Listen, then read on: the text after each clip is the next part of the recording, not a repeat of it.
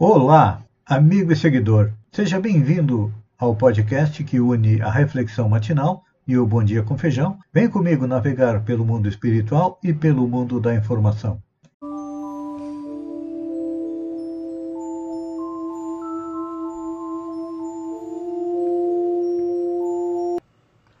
Olá, amigo e seguidor.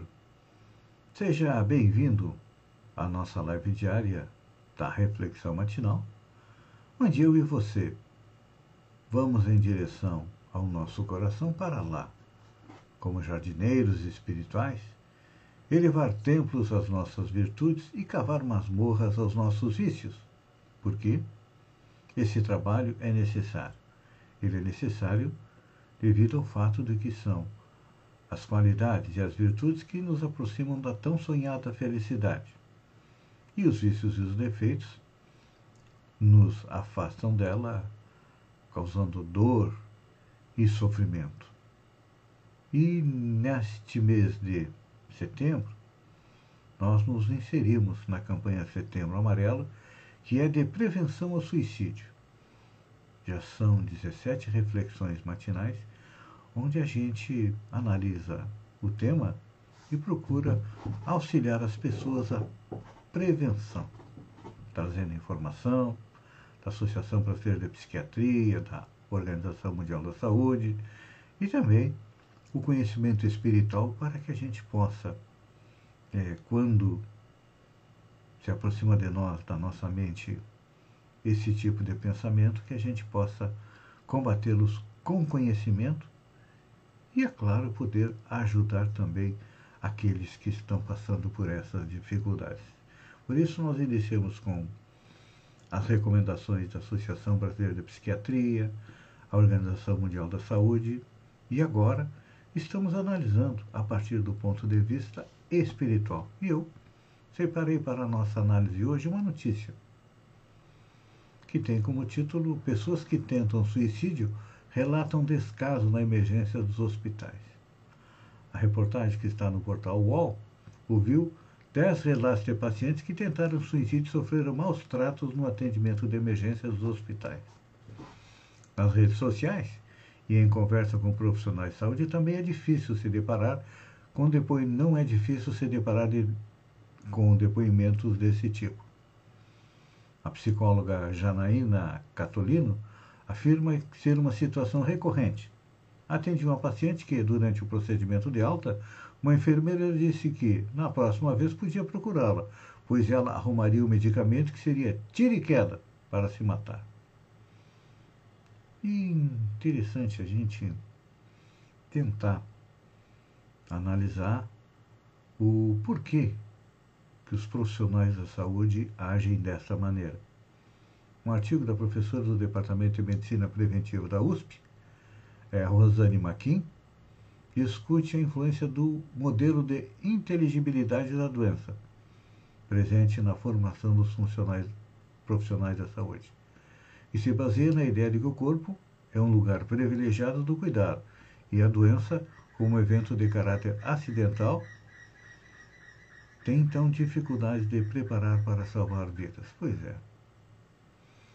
O que acontece na maioria das vezes é que quem está prestando atendimento, não importa qual seja a doença, muitas vezes procura é, julgar e tem dificuldade de compreender os motivos que levam a pessoa, no caso do suicídio, a não querer viver. É, o que nós percebemos é que há uma lacuna nos currículos de graduação. Há pouco tempo é que foi adicionado é, um trabalho, uma das cadeiras de saúde mental. Porque até então a saúde mental não era importante. Até, e tem uma explicação para isso. A nossa medicina ocidental, ela é baseada no quê? No corpo. Doença e remédio.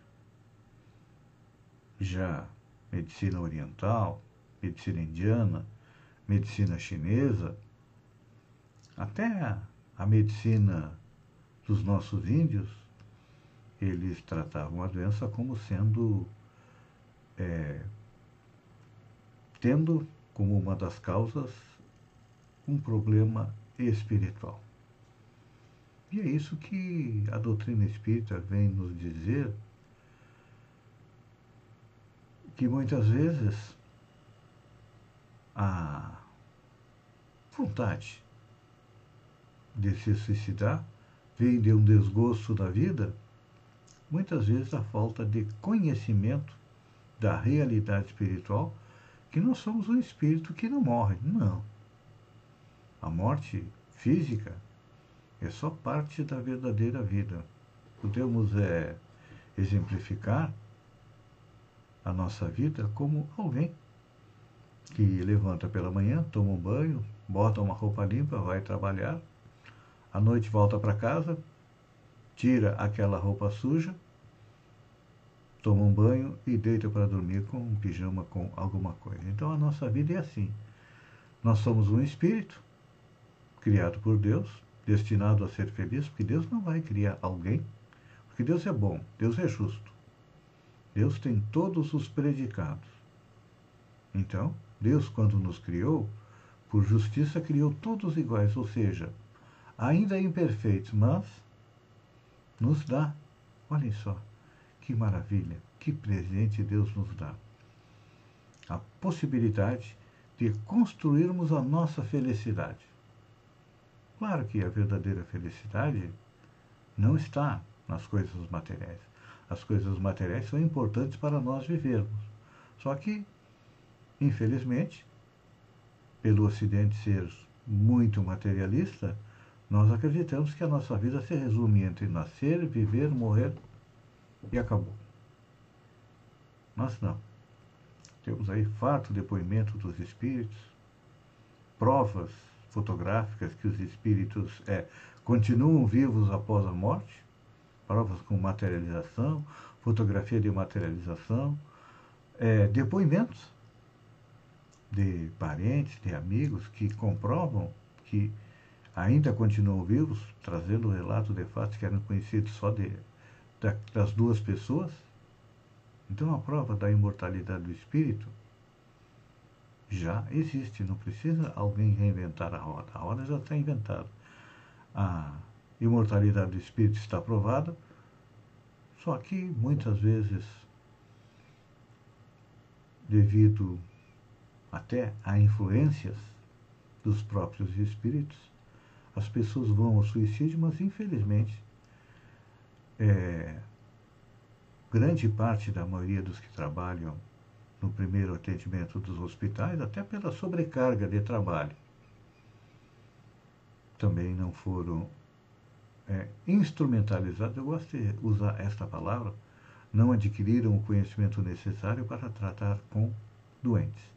Normalmente a visão da medicina é que existe uma doença. O doente não é problema deles. O doente é problema da família problema da medicina, o que, que é? É curar o sintoma, a enfermidade. E aí falta o conhecimento de que toda a enfermidade, ela procede do nosso espírito.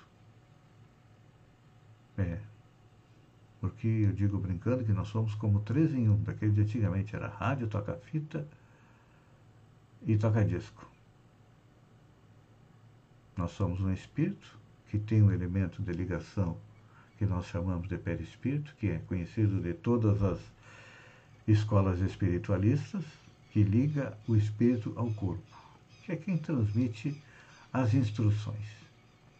E nós vamos vivendo, de acordo com o nosso conhecimento, as nossas reminiscências das encarnações anteriores, e muitas vezes com dificuldade de encararmos a vida de frente de ultrapassar as dores, o sofrimento, nós tentamos o suicídio e acabamos aí nós sofrendo mais e deixando também nossa família sofrendo. Então, está com pensamentos suicidas? Procure ajuda.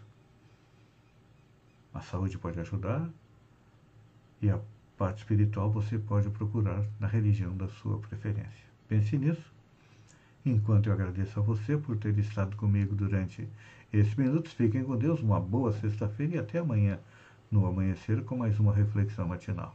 Um beijo no coração e até lá então.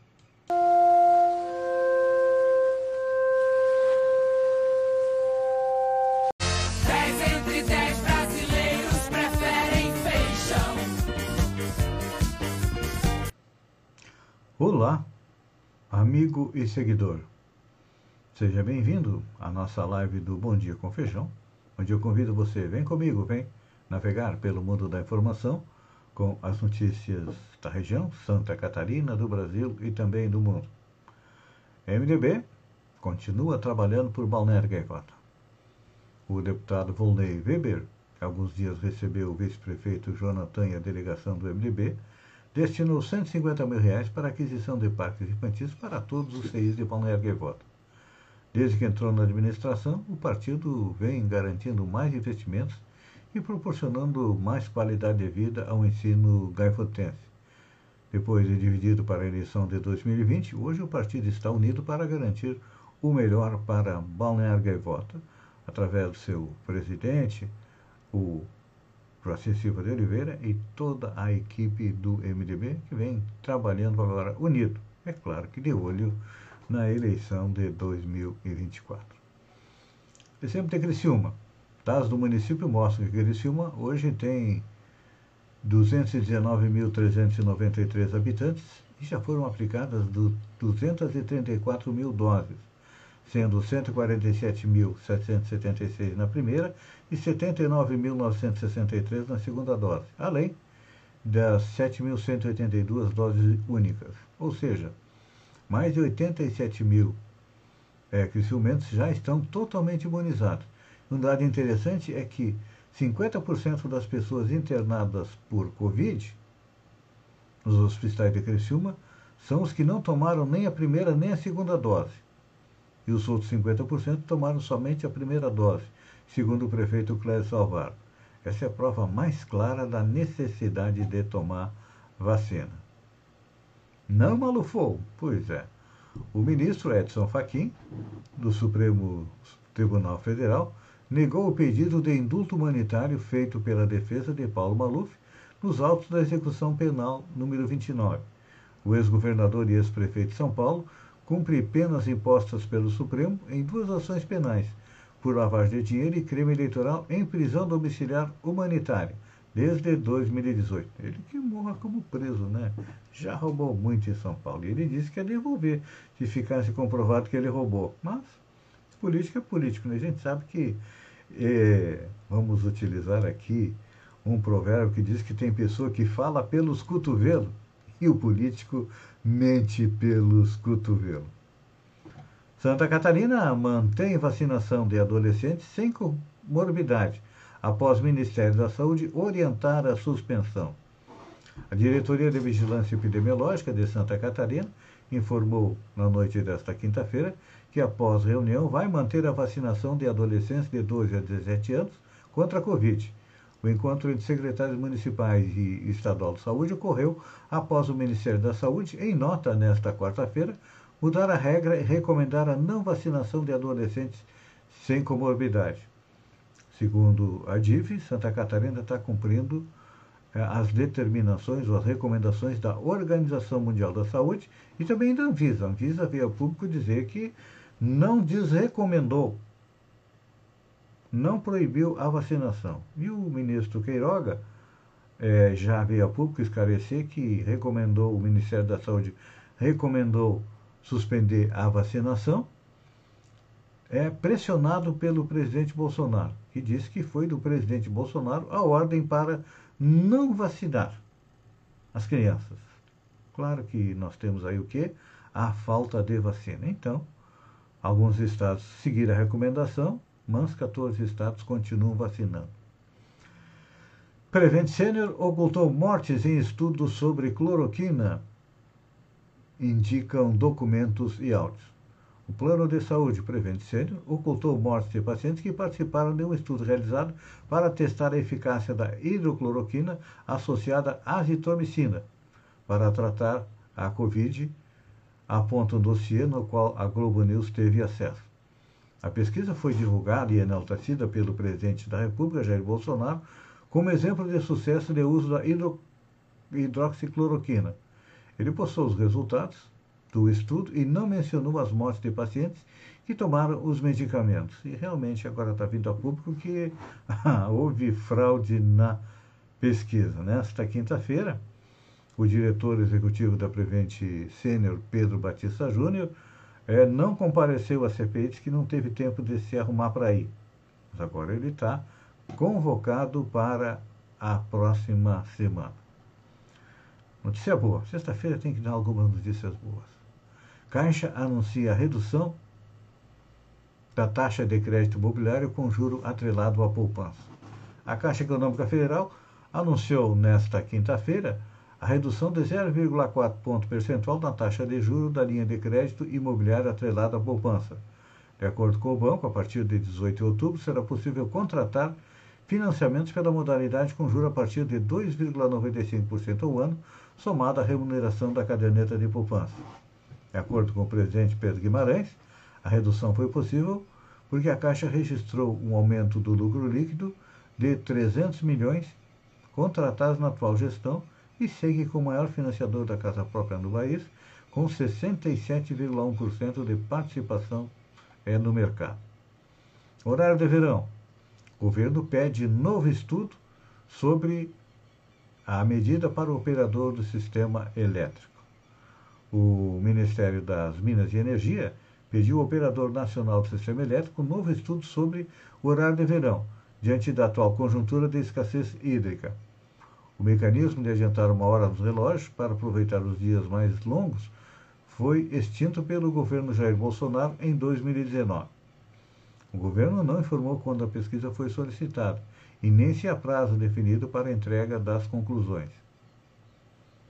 Na nota, o Ministério reafirma a posição de que a contribuição do horário de verão é limitada não tendo identificado até o momento que o retorno do programa traria benefícios para a redução do consumo de energia elétrica no período do pico da demanda. Sempre se falou em economia, agora de uma hora para outra não existe economia. Matrix Resurrection tem estreia adiada no Brasil. A Warner alterou mais uma vez a data de Matrix Resurrection no Brasil o lançamento vai acontecer agora em clima natalino no dia 22 de dezembro, seis dias após a data anteriormente prevista. Ainda assim, o filme chegará aos cinemas brasileiros no mesmo dia da estreia nos Estados Unidos. O mais curioso é que a data cai numa quarta-feira. O estúdio não fez comunicação oficial sobre o adiantamento da medida e de assessoria de imprensa, mas a nova data já apareceu em um destaque num comercial da produção feito para o mercado brasileiro. Milton Ribeiro se desculpa por fala sobre alunos com deficiência. Grande erro, diz ele. O ministro da Educação, Milton Ribeiro, disse ao Senado nesta quinta-feira que cometeu um grande erro e pediu novamente desculpas por ter afirmado que alunos com deficiência atrapalham os demais estudantes em sala de aula. No mês passado, ele deu a declaração em entrevista à empresa brasileira de comunicação. Depois, reiterou a intenção de um ensino específico para o referido público. A fala foi criticada por entidades de direitos de pessoas com deficiência. Em audiência na comissão do Senado, o ministro mencionou o assunto ainda na sua apresentação. Ele já havia pedido desculpas nas redes sociais, mas voltou a tocar no assunto. É que, infelizmente, a gente sabe que educação não é prioridade para governos de direita porque querem que o povo Continuo, quanto mais burro, quanto mais ignorante, melhor. E olha, é muito bom para os alunos com deficiência conviver com alunos normais e também é muito bom para os alunos normais conviver com os alunos com deficiência porque conseguem ter uma visão melhor do mundo e da diversidade das pessoas. Amigo e seguidor, eu agradeço a você por ter estado comigo durante esses minutos. Fiquem com Deus, um bom final de semana. Duas recomendações. Se beber, não dirija. Se sair, use máscara. Respeite os protocolos do coronavírus, que está voltando a aumentar novamente. Um bom final de semana e até segunda-feira. Um beijo no coração e até lá, então.